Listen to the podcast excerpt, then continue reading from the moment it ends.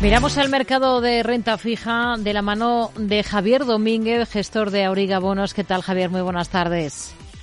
Hola, Rocío. Buenas tardes. Bueno, ponemos el broche final a la semana. Concluimos este viernes. ¿Qué ha sido lo más interesante de estos últimos días en el mercado de, renta fija?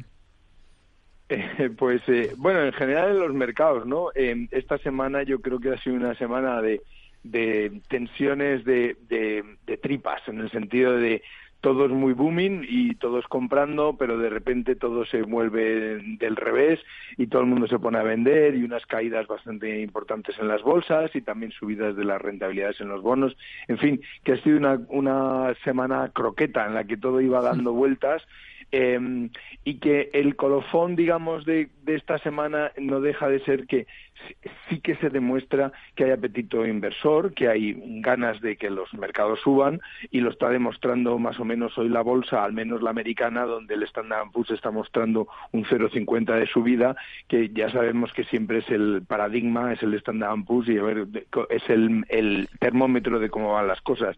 Ha tenido eh, hemos tenido, por tanto, una semana de revolcones, pero también de creencias, etcétera.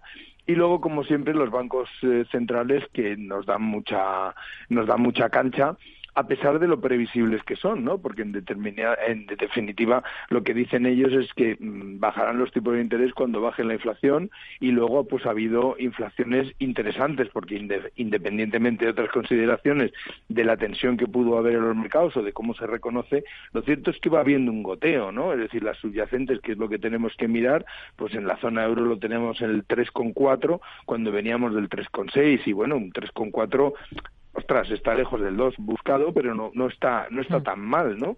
Em, lo mismo ocurre, y además eh, en este caso empatamos con el USA, 3,4 nosotros, 3,4 ellos. Eh, es un subyacente, una inflación subyacente que demuestra determinado control, ¿no? Pero, por supuesto, eh, el pescado no está vendido, ni muchísimo menos, y esto hay que seguir.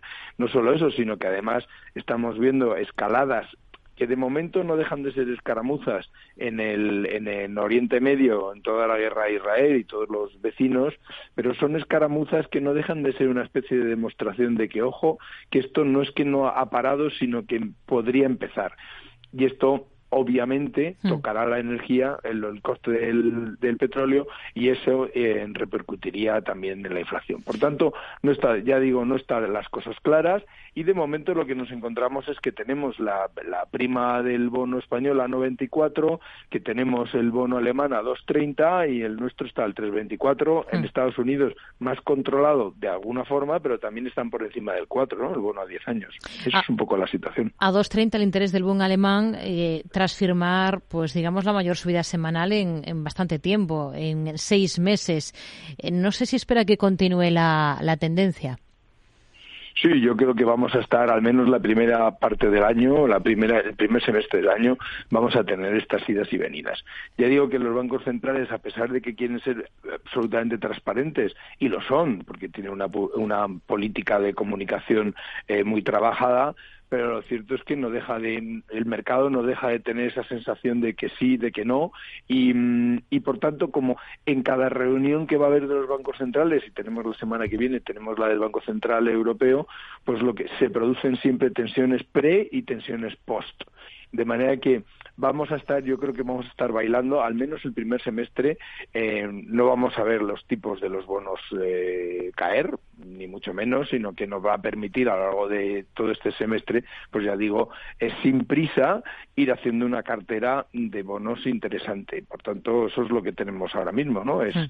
el, el bono alemán, efectivamente, en esta semana ha, ha pasado de estar en un 2.14, que estaba el viernes pasado el cierre al 2.14, ya lo tenemos al 2.30. Eso efectivamente son 16 puntos básicos que en el caso de que hubiéramos comprado el viernes pasado, ahora nos estaríamos dando eh, eh, un porrazo porque eh, lo podríamos comprar hoy al 2.30. No es un descalabro importante, pero casi es mejor comprar un mono al 2.30 que al 2.14. Yo creo que eso lo estamos todos de acuerdo, ¿no?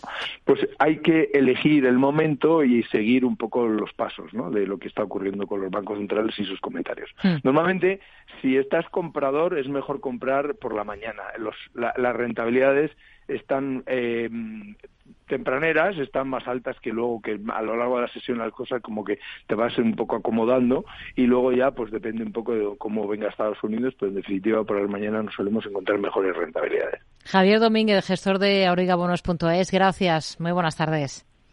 Gracias, Rocío. Un abrazo.